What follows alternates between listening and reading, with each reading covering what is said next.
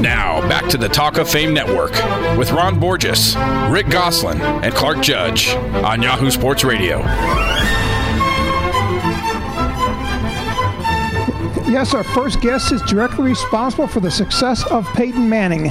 Madden, Manning couldn't do anything at quarterback without the football in his hands, and Jeff Saturday put it in his hands. Saturday was Manning's center for 12 seasons at Indianapolis, giving him a front row seat to some of the greatest feats ever by an NFL passer. Jeff has helped keep Manning upright, serving as the point man on a blocking front that allowed Manning to be sacked only 17 times per season as a Colt. Jeff was rewarded for his play with six Pro Bowl invites, and now he's here today with us. Jeff Saturday, welcome to the show. Oh, thanks. Thanks for having me. Je- Jeff, we had Marvin Harrison on the show last week, and he said he'd be surprised if Peyton retired. Did Peyton's retirement surprise you? No, I mean, I, yeah, I had uh, I had an inclination that that was kind of the direction it was going to head. I mean, you know, you never know for sure. Obviously, he sat back and took his time and evaluated and, and ultimately made a decision. But I probably would have been more surprised had he come back and played. But again, you know, I, I, I, I felt like just watching the way the season played out, just kind of the battles with his body and and, um, you know all the things that he went through, the adversity he went through through the season. Yeah, I, I just felt like it was probably leaning one way, uh, more towards retirement than going back another year. You arrived in in uh, 1999, which was Peyton's second season in Indy, uh, a year after he led the NFL in interceptions with a career worst 28.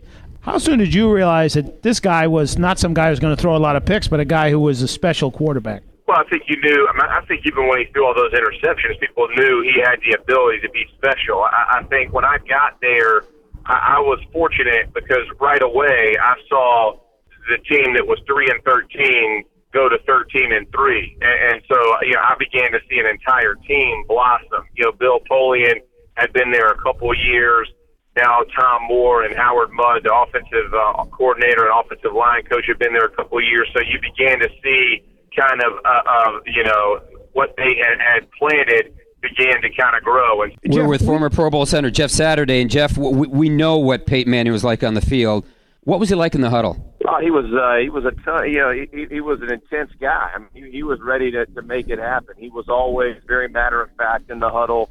Um, you know, he, he the way that he he'd ask guys questions throughout the game. You know, hey, what's it look like over here? Or you know, can you get this block on this guy? Can you seal this guy down?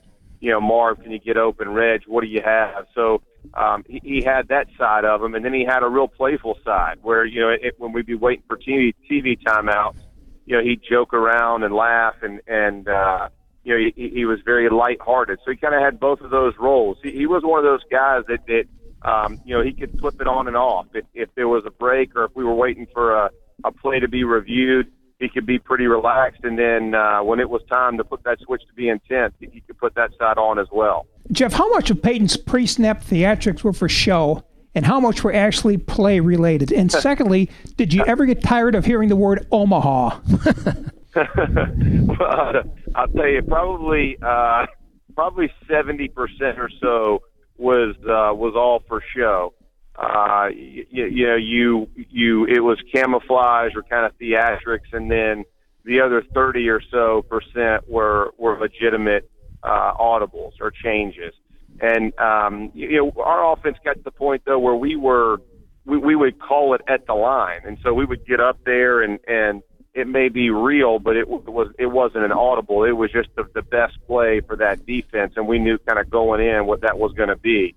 Um, and so you, you know we had all kinds of calls, and we changed them quite often, and we would disregard things and uh, to try to trick defenses when they thought they had our calls down, and all those those types of games that you'd play.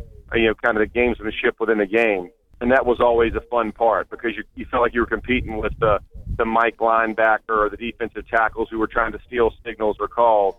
Uh, as far as Omaha, you know, Omaha for us wasn't the same as it was uh, for the for the Broncos. It, so we didn't use it nearly as much. For us, it was an opposite call. Um, for them, it was more of a staple of their offense. So I was kind of like everybody else. You know, I kept hearing the Omahas just kind of laughing at uh, you know, who, who they were pointing out and who they were doing those things to. And so uh, the, the, the comedy of it is those calls could mean a bunch of different things, and it really could change just depending on uh, who you were playing and, and what you had for that week. You know, there are yeah, already so many memorable games, uh, Jeff. You know, the comeback against Tampa in 03, the obviously the 06 AFC title game against the Patriots, the two Super Bowls. You were with them through all those ones in Indy. What game most stands out for you? Oh man, what game? That that's a hard question. I, there were some great. Probably for me, I would say that the AFC Championship game in uh, in the RCA Dome. You know, when we finally beat the Patriots in the AFC Championship and then went on to to win the Super Bowl the next week. That that championship game was pretty special, and uh, you know, not necessarily for the way any one individual played, but because we were down so many and to come back and to to watch our team net, you know never buckle and, and and we had been forged you know we had a, we had a tough season that year um, you know, our defense had given up a bunch of yards, rushing yards late in the year. Our offense wasn't running it very well.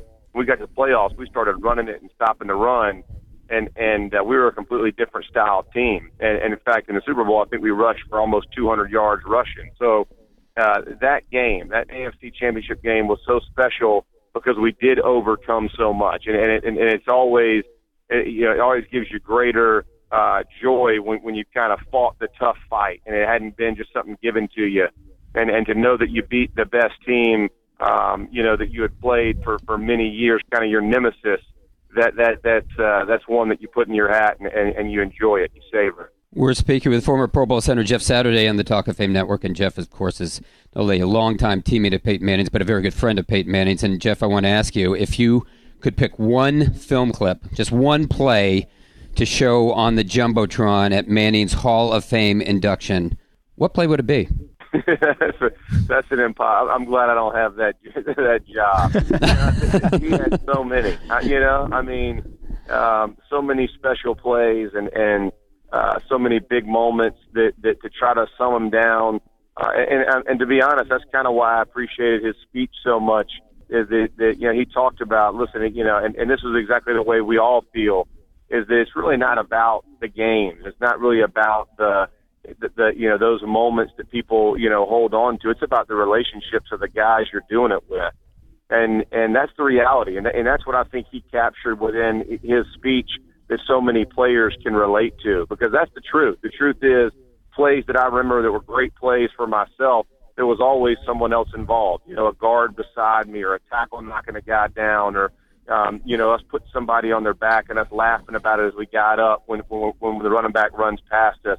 And I don't think it's any different for him. You know, it, it would be, um, you, you know, checking to the right run play so it was the, for the best betterment of the team or for, you know, one of those out routes to, to, to Marv or a deep ball to Reggie or, you know, Dallas with a little option route. I mean, there's so many different things that you could go to. I don't think you could ever just put one. You got, there's, there's so many good ones and, and they're so relationally tied. That's what makes them special. Hey, Jeff, I, I believe you went to the press conference.